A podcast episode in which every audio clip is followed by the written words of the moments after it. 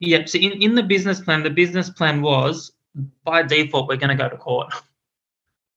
The, the the good scenario would have been if council liked it, but you also run the risk if you don't go to court, you run the risk of negotiating for council with 12 months and they reject it, and then you have to go to court. And you've incurred all these variations from all the consultants. So it's it's a bit of a gamble and it's a bit of a balancing act. You are listening to the Property Developer Podcast, your home for tips, ideas, and inspiration to help take your developing to the next level. Now, here's your host, Justin Getty. Hello, and welcome to episode 102 of the show. Thanks for joining me. How are you doing? How are your projects going? I'm doing fine. Thank you very much. Plenty going on as usual. Got another great show coming up for you today with a guest that I know you're going to love. We have a great conversation about property development, more around the commercial side of developing. So, something slightly different, but uh, a fascinating discussion nonetheless. And I'm sure you're going to enjoy that. Just before we get to that, a quick project update from me.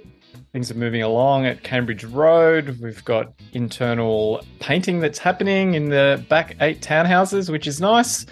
Great to see the transformation when that base coat of white paint goes on. Looks like a bit of a winter wonderland in those units at the moment, which is nice. The external cladding and rendering of the front units is just about done, so hopefully the scaffolding will be coming down on that soon and there will be the big reveal and then we'll have a clean site, so no scaffolding across the whole site, which will be great. I'm actually getting ready to start up a sales campaign for the remaining townhouses that we've got so that we can start to sell them off before we reach completion.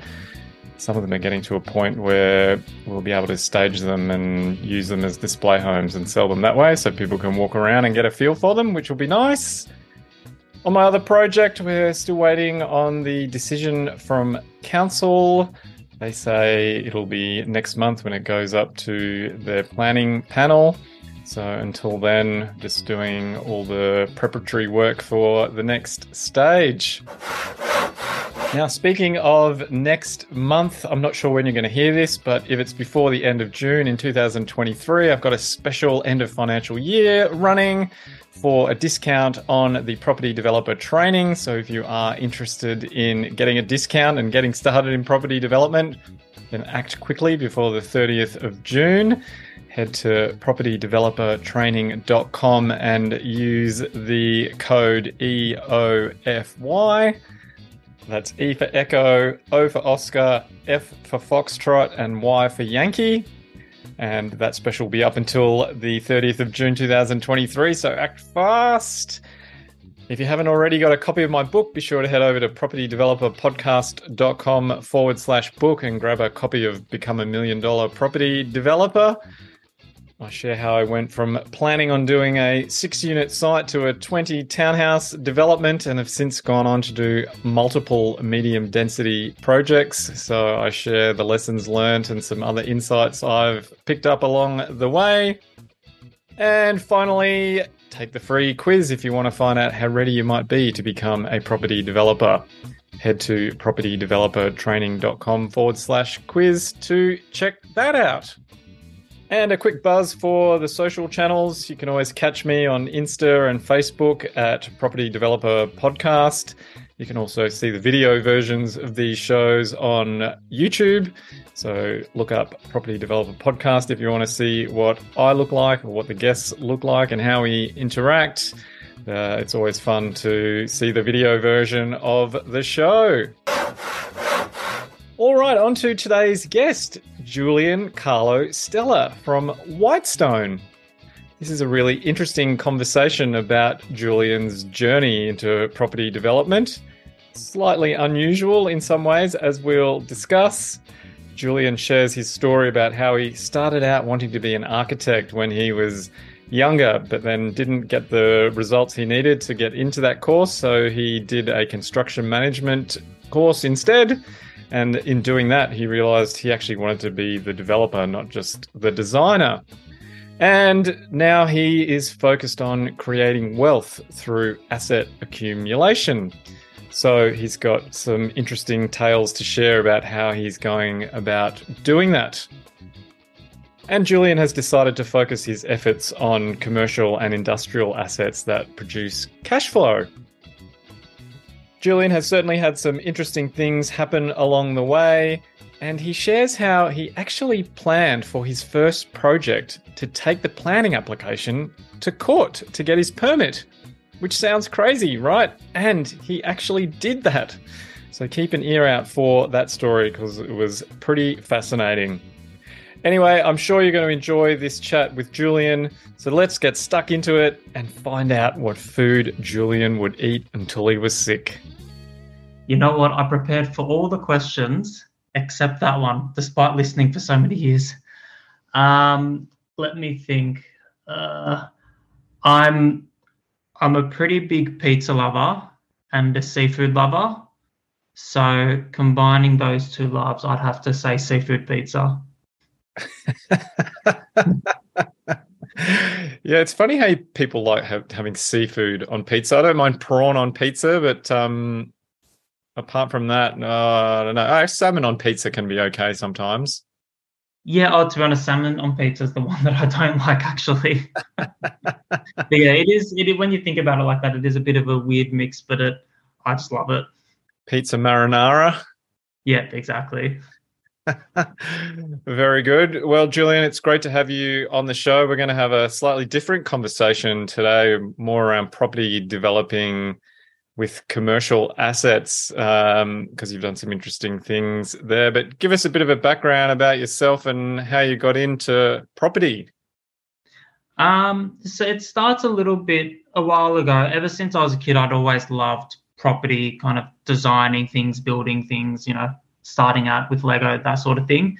So ever since you know I started primary school, I always had my mindset on being an architect because uh, I didn't understand the full scope of roles within property. So I just had assumed the architect did everything. Um, so I had that all the way up to high school, up to HSC. Uh, kind of didn't get the marks to get into architecture. So ended up studying construction project management at the University of Technology in Sydney, in, um, Sydney with the pure goal of getting the marks just to transfer to architecture and then following on in that career.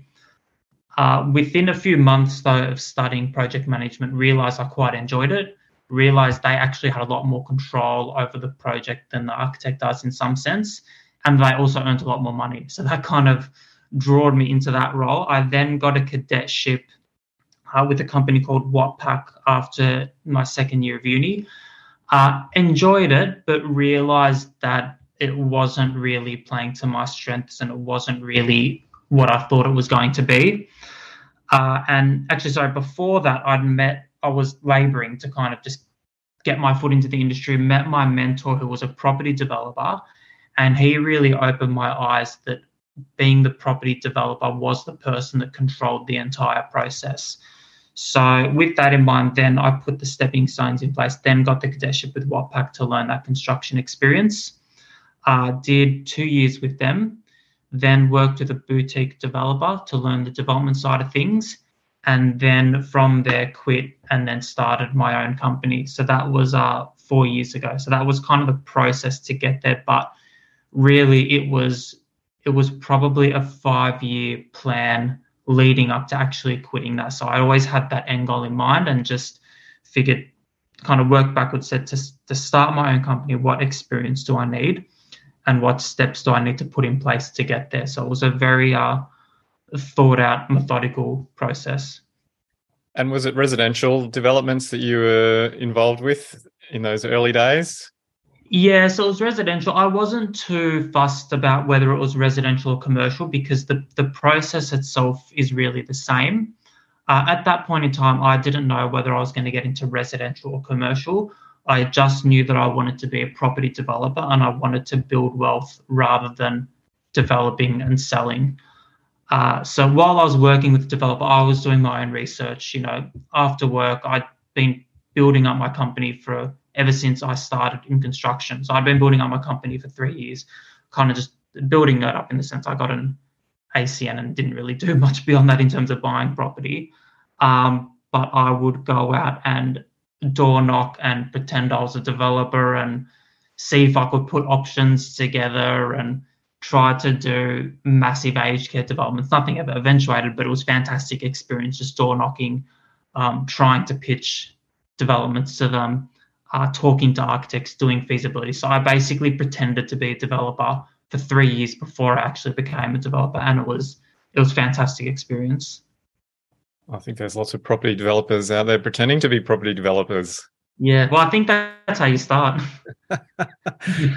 and then when you were back at uni, you said you really enjoyed the construction manager course that you were doing and the role that they played. Why do you think that is? Uh, I think I, I, I quite enjoyed it because I enjoyed the job itself, even though I realized it wasn't for me. I enjoyed it because you really got your hands across the whole in that in this sense the whole construction piece.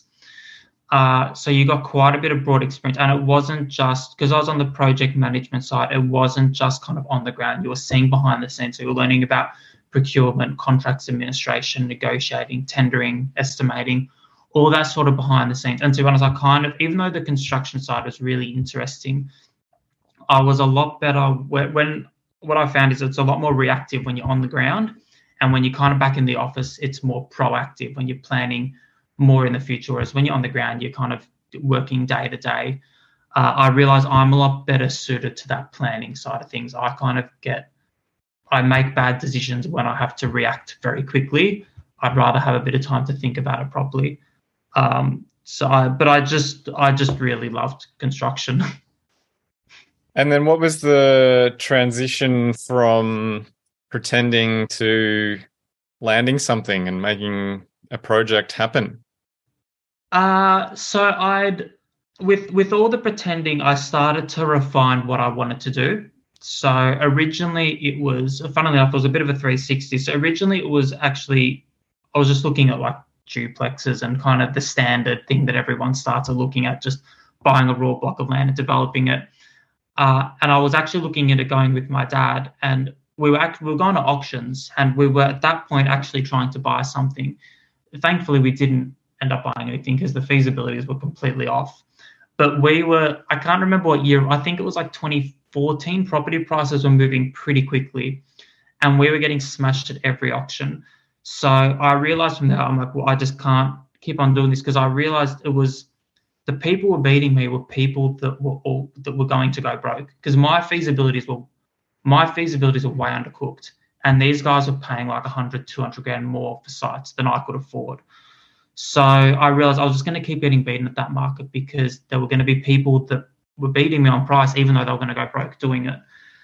So i then had transitioned i saw childcare as a good opportunity um, but I couldn't, I just couldn't make a stack up.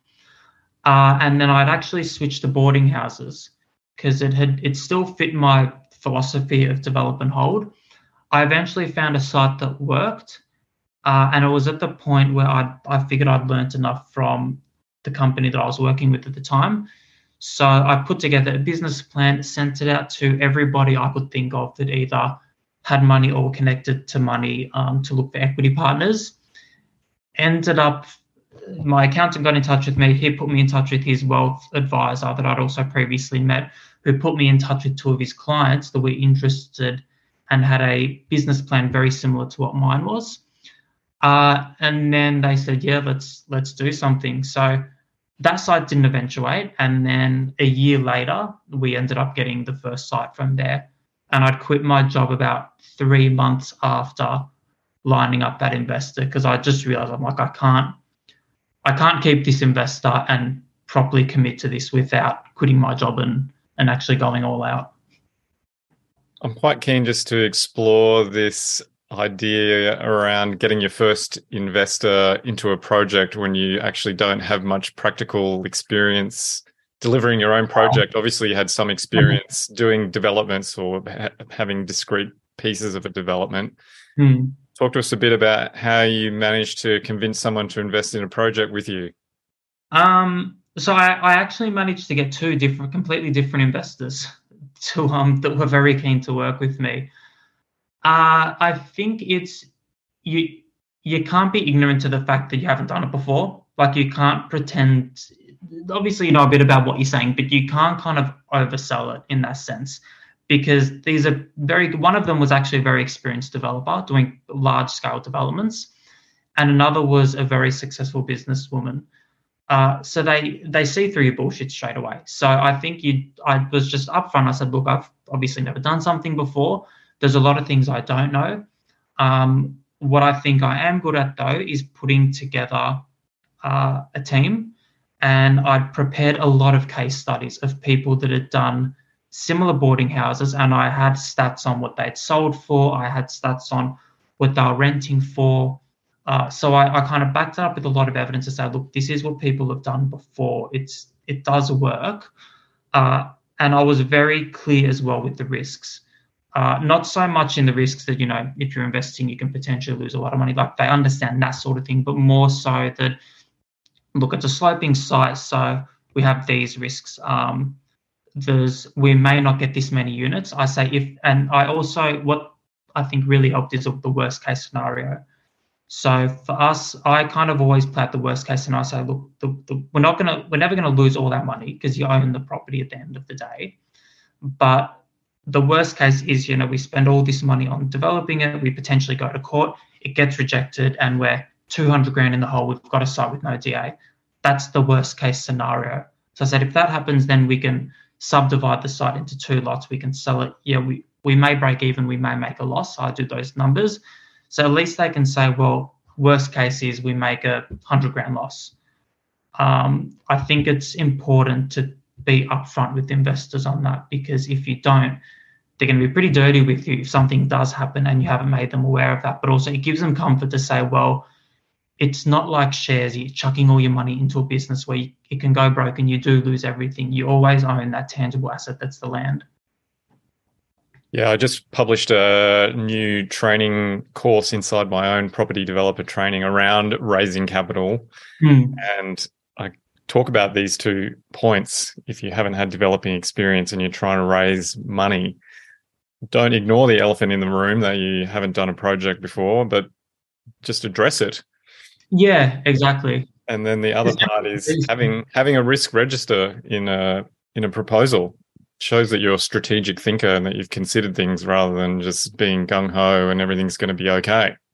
Yeah, the yeah the irony of the elephant in the room is it's nice to ignore, but it's an elephant, so everybody sees it. Like it's blaringly, glaringly obvious. Well, so that's pretty good that you convinced them to to go ahead, but the they said yes, but the project didn't happen. Why was that? Uh it was there was too much risk on it so we when I got them on board, I hadn't done. I was like pretty upfront about it, but I hadn't done my full due diligence yet because I'm not going to go start spending weeks studying it all unless I've actually got an investor lined up. So I said, look, in principle, are you interested? If you're interested, then I'll go do my due diligence. It was just, it was on the road was too busy, and there was a risk that we made may have needed like a slip lane, uh, which is you know half a million bucks straight up. The site was like there were just it was there was too much risk for a first development. Uh, so I said, look, let's pass this one, but they like the business model. I like the business model. I said, look, there's going to be something that comes up. Ironically, six months later, the planning controls changed for boarding houses where they needed more car spaces. So we then needed you then needed to look at starting to put in a basement. So that added quite a bit of cost. And then they changed them again to limit the floor space ratio and they ended up becoming not feasible anymore. So that was about six months into looking for a project. Sorry four months into looking for a project. And then we pivoted to childcare and that was a lot. That the return wasn't as good but it was a bit there were better um, the risks were managed a bit better for the tenant because you obviously got a longer term whereas boarding house or co-op housing you're just going you know one six one year to six month leases. Uh, so we pivoted to that, and then they kind of hang hung on for just long enough. Uh, but it was a thing of uh, we were just we were just getting beaten at, at um, auctions, and childcare's a little bit niche, so you need specific type of sites, and they just once you once you look on realestate.com in all the areas you want to look at, you just got to wait another two weeks for more properties to come to the market. So it's just a waiting game. So how did you handle that conversation from with your investors from come on board with me and I'll do my first project on this type of project yeah. that I haven't done before to actually let's pivot and go to another type of project that I haven't done before? Uh, it, thank, thankfully they they were kind of committed by that point. So I, I just said, look, it's the the property is different. I said I have because I had explored childcare before, so I had a, and that's why I could move to it because I had a bit of an understanding already. Uh, I said, look, the the project's different, but in terms of the business plan and the philosophy, from the financial perspective and the wealth creation perspective, it's the same sort of thing. I said, if anything, it's potentially a little bit safer because we have that end tenant. Uh, I was one part that really helped is again, I said, look, I don't really know how to design a childcare center. So I'm saying, obviously, we're going to get a, an architect that specializes in it. But the big selling point and something that's really distinguished myself from other childcare developers is I then built a very good relationship with two childcare operators before buying a site. And instead of me finding a site, thinking it's the right location for a childcare center, and then leasing it to someone and hoping I get the rent that I think I can get, I get them to tell me where they're looking to expand, what areas they're looking to expand to, what rent they can pay, and then I focus on developing childcare centres in those areas. We'll, we then sign a heads of agreement before I've actually bought the site. So from before buying the site, I can go to the investor and say, this is the rent that we're going to get for it. Obviously, assuming it gets approved. Uh, and then immediately after buying it, we then enter an agreement for lease. So often I would have a executed agreement before we've even lodged a DA. So that gave the um, the investors a lot of assurance, uh, and the operator was um, very involved through the whole design process. So for them, they were getting a completely custom built childcare center, so they liked it, and I was getting a heads of agreement before even buying a site, so it was good for me. And I also had two very experienced people, an architect and an operator designing the centre, so I knew it was going to be designed right. Well, childcare assets became pretty hot over the last year or two. Yeah. Are they still popular? Uh, they're still popular. The yields have gone down. Like I've had some of the assets like went up in price by like two million in one year, and then they dropped in value just as quickly straight after. Um, so there was a there was a really aggressive spike in prices kind of towards that back end of COVID. Uh, and then as interest rates started, because commercial properties tied very closely to interest rates, the values. So as interest rates started coming up, that price dropped down. But at the same time, there's there's now a short um, a lack of supply for childcare because a lot of people thought they could do it and now with interest rates going up and construction prices and just construction issues, there's a lot of people that are trying to sell sites now with approvals because they're just no longer feasible for them. And why do you think that is? Just because they didn't know what what they were designing, or yeah, um, just too high. Uh, just a few reasons. I mean, just you know, when the market's hot, everyone forgets that it's got to come down at some point. So people are just paying stupid prices for property. Um, like my the first childcare center I tried to buy, I got beaten in price by about seven hundred thousand. I think I was going to put in like I don't know two and a half million. They were paying just above three. So that was back in 2019, and that was an operator. And I just couldn't figure out how they paid so much for the site. And now I finished my development a year ago, and they're still trying to get their CDs, their CC, their construction certificate, and now they're selling it on the market. And since then, the building code's changed. So the whole design needs to be amended to reflect the new building code. Construction prices have gone up like 40% since buying this house. Their feasibility is out of whack. And it's just an insane design. Like it's, they've just put so much money into the design that just doesn't add that much value. So there's a lot of people like that that are just, they've got money for, from whatever source. They've spent too much thought it can all work and the market has just moved too quickly in that time, uh, and it's not feasible for them anymore. So, what do you think is going to happen in terms of a recalibration of the market and these type of commercial assets to make them viable? Um, they're still viable. You just can't pay stupid prices. You can't. You can't pay. Um, uh, what's not optimistic, but where you're kind of forecasting the, the assuming the price is going to start like this forever or going to continue increasing. Speculative, that's the word. You can't speculate that the price is going to keep going the way they are. Um, thankful. I mean, the last year for me has been a bit of a dry period for childcare because the rents just hadn't caught up to land and construction prices. But now that rents are starting to catch up thanks to inflation, it's starting to bring them back into equilibrium, as well as people not doing as developing as many childcare centres. Well, given the predicted population growth numbers, you would think there's going to have to be demand for childcare centres over the coming years. Yeah, yeah. Well, that's that's what's also pushing up the rents.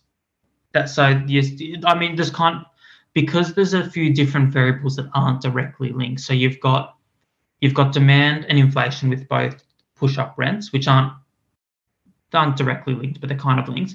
But then you've also got land prices and construction prices, which pain the developer, and also regulations. So the land price and construction prices aren't always directly linked, well, they're kind of linked to inflation, but they're not directly correlated as well as the demand for centres. So some, and you also need to wait, look at different suburbs. So different suburbs, the rent, the day rate for childcare centres, and the um, the land prices in suburbs, they're not always proportional to each other. So you've kind of got to pick suburbs where the rent and the land prices kind of work well for you. And then you've also just got to wait until all those other factors kind of fall into equilibrium. And they always just balance each other out. You just need to wait for one to catch up to the other. Well, I remember the daily rate when my kids were going to daycare, and that was a long time ago, and they were pretty high back then. so I don't know what they're like today. Uh, you're, you're not getting much fun, 130 a day now. Yeah, it's amazing. Mm. And then you did some projects beyond childcare as well, didn't you?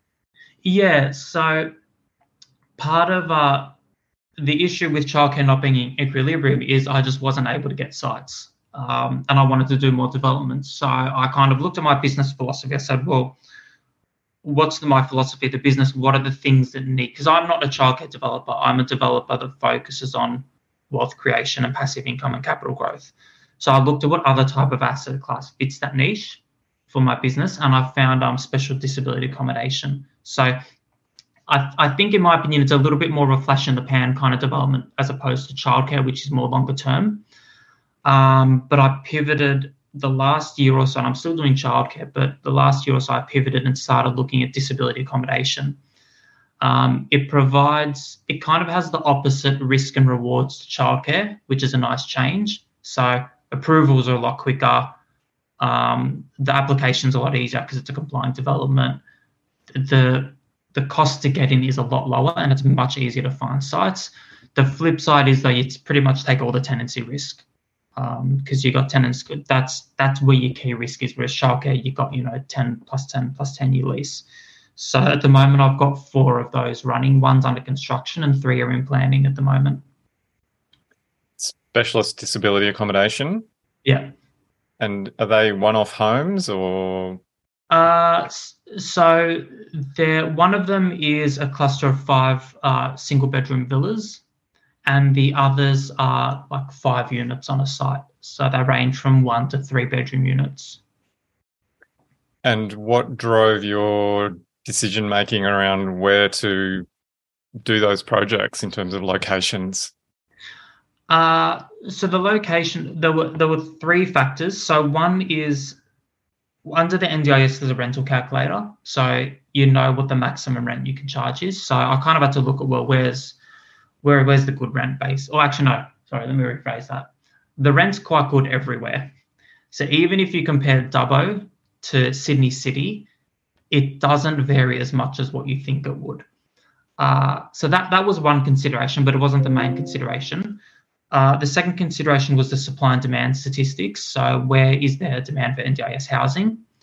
Uh, and the third was land prices.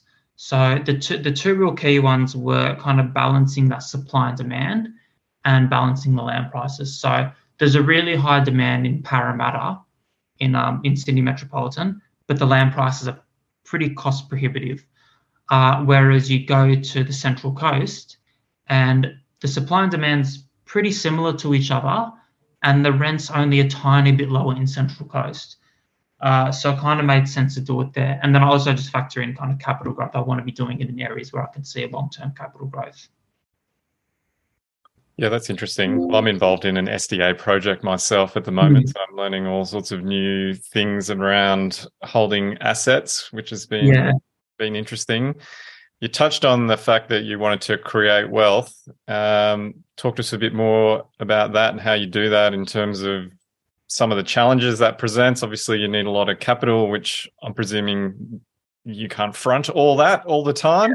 Yeah talk to us a little through a little bit more around your philosophy and how that works in practice yeah yeah so my my business philosophy which is heavily inspired by warren buffett is by value investing and creating wealth uh, and passive income in the long term so to do that that draws me to commercial assets uh, from there in terms of how I work out the numbers and how I work out how much equity needs to be put in, that sort of thing.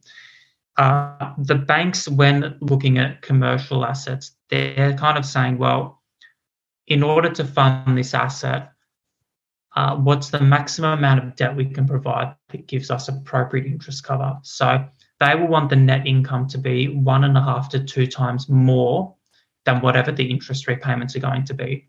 So once you know what your net income is going to be, you can then work out what the maximum interest you can have on that project is going to be.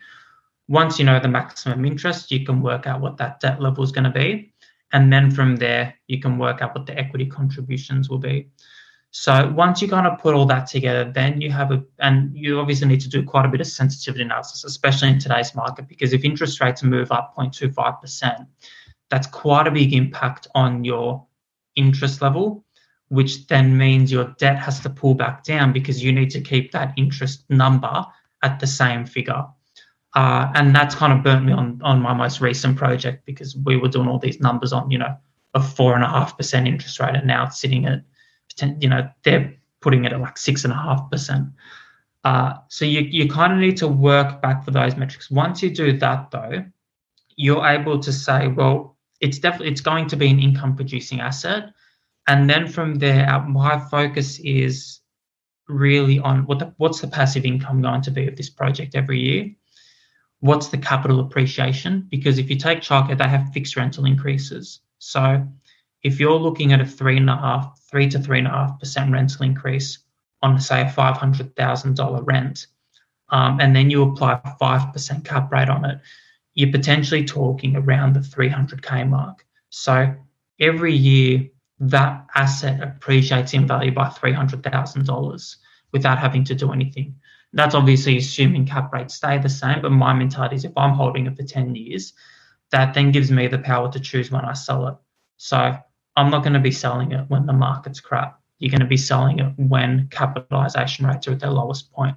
And that's also the other benefit of holding these assets. You're not forced to sell an asset on completion. In, in other words, I can, holding it is the default, but we can also sell it very comfortably because we have to, we're, we're often having to put in more, when today's market with interest rates being high, we're having to put in more equity than what you otherwise would if you're going to sell the asset because our threshold on how much debt we can borrow, the threshold is not based on the LVR, which is what it normally is for a typical project. It's actually based on your interest cover ratio. Um, two years ago, though, where interest rates were low, the LVR was that limiting factor. Um, so I mean, it's it's good and bad. You kind of you you may not be as efficient as what a developer would be but buying and selling it. But my thing is, once the project's complete, you're then making, you know, call it 150 grand passive income and 300 grand capital appreciation every year. So every year you're making $450,000 on a childcare centre with a fixed lease. Uh, so you don't have to do anything. So your effort level after you've de-risked it, you're making half a million every year by doing virtually nothing. Um, what happens in an? That's kind of. What about in a high inflationary environment like the moment, where your inflation is higher than three and a half percent? Well, there's there's two variables because when you're looking at that inflation, you, you got to also factor in that you haven't bought, you haven't used cash for the entire property, so you're leveraging on the debt. So when you kind of do those numbers, you'd have to say, well, if we take my place in Baulkham Hills, right, we spent about I don't know 1.2 million equity, and the rest is debt. So when you're applying, when you're saying inflation's at five percent, you need to look at well, that's kind. You can then argue, well, your opportunity cost is 5% on the 1.1 million. Um, but you've also, so, but then you're, you're earning 3.5% on increase on 500 grand a year. So even though, yeah, you, you are theoretically going backwards, it's not as bad as the full 5 million. Um, but unfortunately, in this kind of market, it's like, well, you kind of, it, it's a bit difficult. Um, but I kind of keep saying, well, at the end of the day, like, yeah, if we were to take our money, most of these people, right, if they just keep investing. So I'm like, well, if, if we sell it and take your money out, what are you going to do with your money anyway? You're just going to put it into another development another investment. And every time you do an investment, you're taking on a fair bit of risk, whether it's property or shares or whatever it is.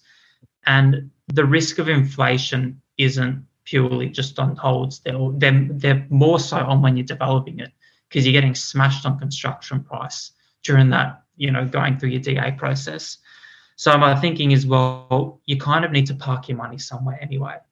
Um, and when you look at the net rental yield, so or your your return on equity each year, it's typically it can vary from like 10 to 20 percent anyway. So every return on equity is that 10 to 20 percent mark. So you're still earning, admittedly, the in, when the increases each year are slower because your increase is 3.5% and your CPI is at 5%. So the increase kind of decelerates, but you're still sitting at 10 to 20% return on equity. Um, the, the problem you've kind of got though is we've got, so I'm managing some shops that have CPI increases and we can't, we can't really hit them with like a 7% increase because they just can't afford it. Like they'll they've sent us an email and said, look, we're happy. Obviously, the rent has to increase, but they're like, we just we can't afford a seven percent increase. So you kind of get screwed with the CPI a little bit because you, you increase it at one percent, two percent each year, and then when it gets high and you try and kind of claw back some of those average increases, practically you can't increase it that much because you're just going to send the operator broke. Um, so yeah, so three and a half percent doesn't look great now because interest rates are so inflation is so high. But I think over the long term, it's a bit more sustainable.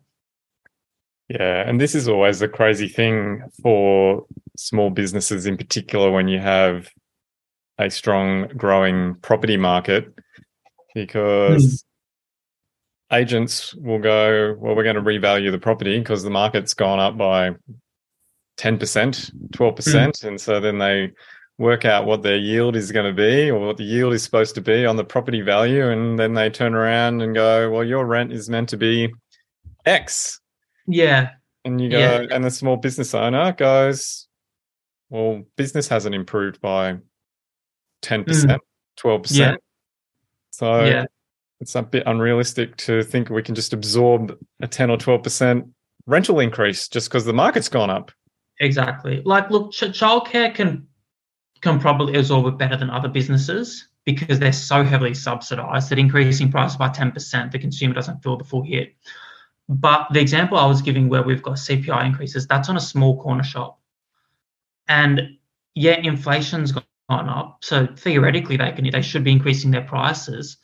But at the same time, you know, there's affordability issues. People aren't spending that much money so they can't increase. So it's, it's not, they're the people that actually can't increase their prices like that. Your Woolworths can and your Coles can, but those smaller businesses kind of just get screwed by both ways if you do that. So with that one, you know, they've been tenants for like 20 years.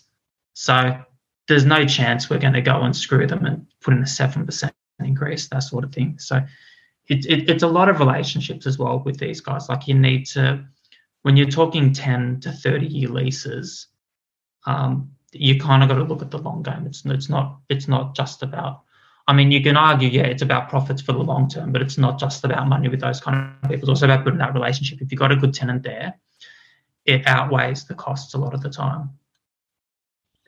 And so, how are you structuring your deals when you're doing a long term project? What are you saying to investors and what kind of contribution are you making, or how do you structure those kind of deals?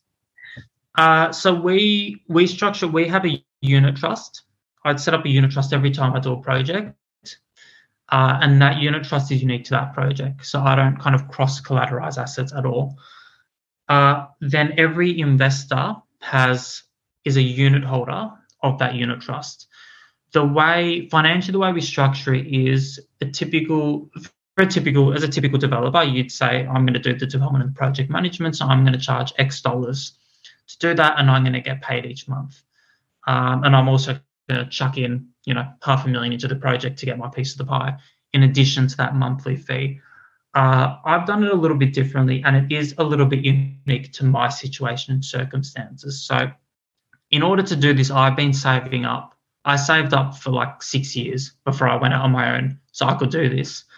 Um, I basically said instead of paying me a fee, I want to convert that into sweat equity in the project and I want a percentage in the project. So what that means is I can I get say 10 to 20% in the project and don't have to put in any any cash. The downside is I don't get paid anything. Um, and there's there's good and bad things. So from my perspective, I'm leveraging my fee. So if my fee is 100 grand, and the profit margin is 50%, my fee at the end of the day is actually 100 grand plus that 50% profit margin. And now I'm getting a stake of the of the income at the back end. Uh, the good thing for the investors is I've got, even though people don't think I have skin in the game because I'm not putting in cash, some people have that assumption. I'm actually putting a lot of skin in the game because I'm not taking a fee for this. So I'm my fees directly tied to the project performance, 100% tied to the performance.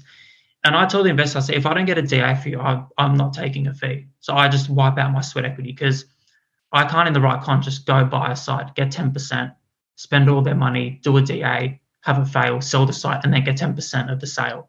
I just, I just wipe it out. So there's massive incentive for me to push to get DAs. There's no incentive at all for me for time to drag out there's no kind of it, it, I'm incentivized just the same way any normal investor would, if not more so, because I don't actually get paid until project's finished. So the project's delayed, I'm feeling the burn just as much. And if prices in, because my my percentage is fixed. So if the equity level increases and goes over my, what my sweat equity is, I actually need to start contributing cash. And that's happened on a few projects. So I'm it, it hurts me when the equity increases because I'm having to chip in extra cash as well. And correct me if I'm wrong, but did you have a case that you had to go to court to get approval? Yeah, yeah. So the first one, that was a that was a stressful situation. So I may have been a little bit too optimistic at this, but the, the plan was always to go to court actually for this project. So I said to them, I said, look, councils don't really like childcare centres, but there's a what's called a state environmental planning policy that overarches council's regulations. I said council aren't allowed to reject it unless it doesn't comply with these two items, which is or three items, which is setbacks, height, and car space. So, so I said as long as we comply with those, and you know it's a reasonably good looking design, they don't actually have any grounds to reject it. Uh, the council, being council, kind of went in with their control plan and said, no, it doesn't comply with all these 50 items. And we all knew that they can't actually reject it for that, but it was a bit of a bluff from council's part because they just thought the developments would be too big. Um, so we called their bluff, basically waited 40 days, took them straight to court. Um, we were we were fairly confident we were going to negotiate an outcome in the in the hearing or sorry, the pre-hearing, um, and it looked all looked good, but then their lawyer had a change of heart at the last minute and basically didn't want to reach an agreement with us. So we ended up going all the way to court. We were we were successful on all their arguments. The commissioner sided on us with everything because of this planning control, but even though in hindsight it was we were always going to win it just based on what the commissioner was saying, it was an insanely stressful period um, because you've got even though the costs were factored into the project, you've got these lawyers' costs that are ramp, that are kind of spiraling a little bit. You know, they get quite expensive. In the long run, they work out because you save time and and you get the approval. But waiting for that decision when it's either an approval or a rejection, it's basically one of the two extremes. And if it's a rejection, you, you're back to where you were 16 months ago with you know 200 grand down the hole. So for my future projects, I'm not kind of that trigger happy now. Even though the court process it does work, I don't kind of just go straight into it because it also sets council off on the right on the wrong side straight away. In hindsight, I probably should have built a relationship with council a little bit more, maybe given it a month or two extra, and kind of then gone to court. So, just so that I understand this correctly, the first project that you decided to do, that you convinced investors to invest in, in a project where you had no direct experience doing a project, had also factored in going to court to get the permit. Court the, in, in the still agreed. Plan, yeah, so in, in the business plan, the business plan was by default we're going to go to court. The, the the good scenario would have been if council liked it, but you also run the risk if you don't go to court, you run the risk of negotiating for council with 12 months and they reject it, and then you have to go to court.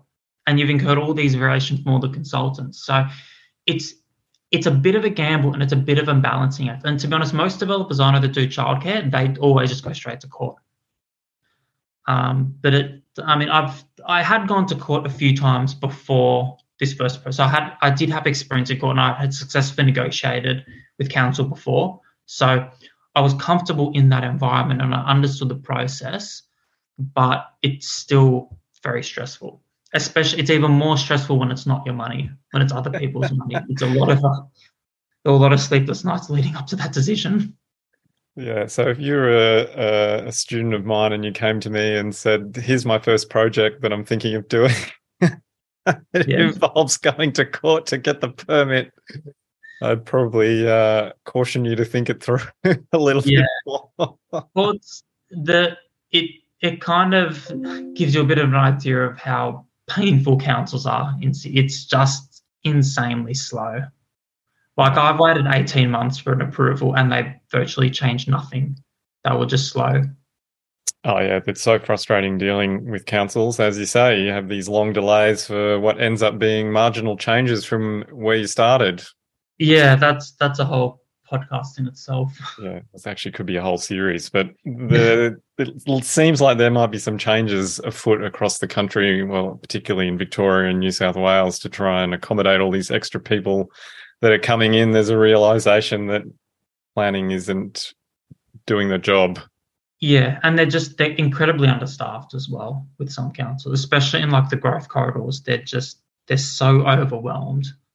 Well, which is all the more reason why they should be finding ways to streamline applications mm. and have more performance-based criteria where they can tick boxes and say yes or no, or applicants can at least know if they can tick the boxes that it'll get through more quickly. Yeah, exactly. Well, that's part of this kind of SEP that overrides council. The idea is it's meant to kind of fast track things, and with disability accommodation, because it's a complying development, I now don't. That's one of the things I like about it. You don't have to go through council; it's all through a complying certifier.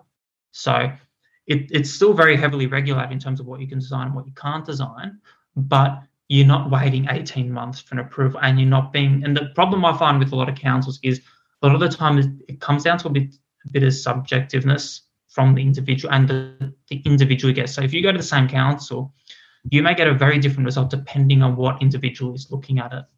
Um, thankfully, other than that first council, I've actually had a good experience um, with, even though they've been slow, but good experiences with with all the other councils. That's the only one I've taken to court um, of my own developments. And speaking of certification, I think you mentioned to me at some point that your certifier who was doing the project lost their qualifications or something happened there. Can you tell us about that?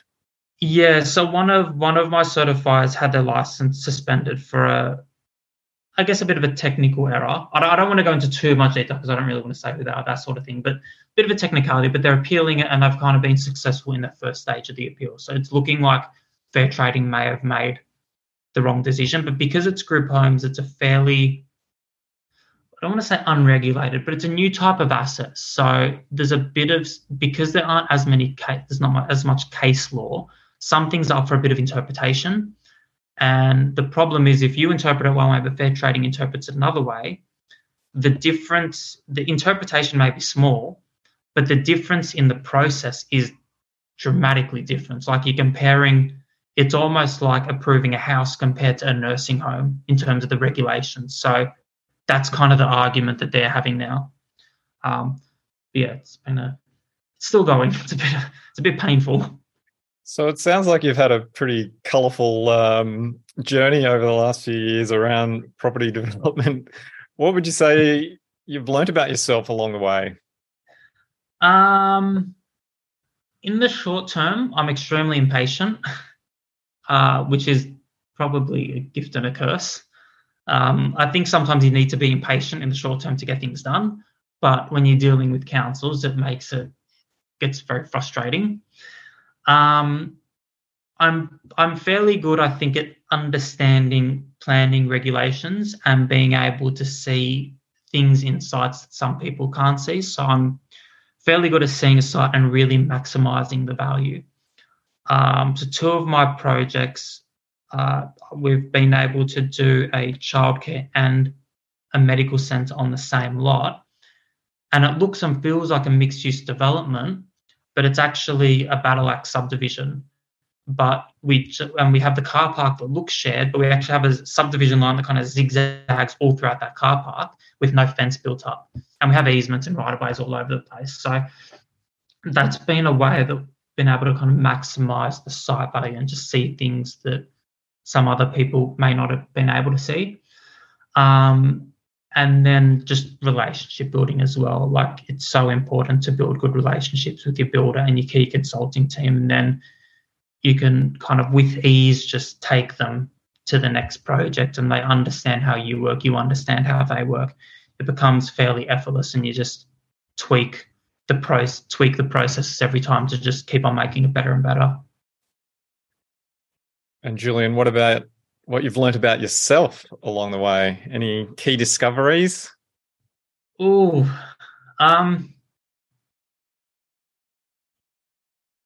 probably the impatient one, to be honest.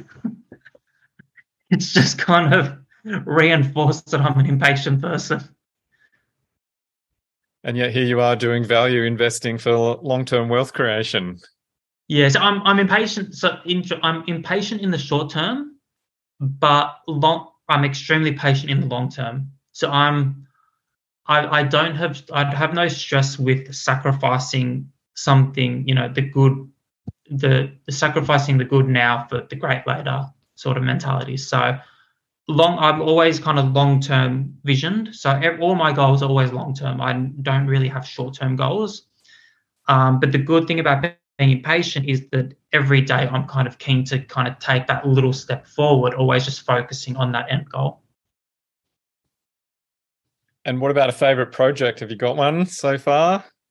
Oh, so I've got I've had two um, for different reasons. So my first project is the first childcare. That's my favorite project in the terms of um, we we pretty much came in better than the business plan on almost all fronts except program because the day we decided to excavate was the day that all the COVID lockdowns hit us. So that was a bit of a challenge. Um, but generally wise, it's been a fairly successful project in terms of no costs really blew out.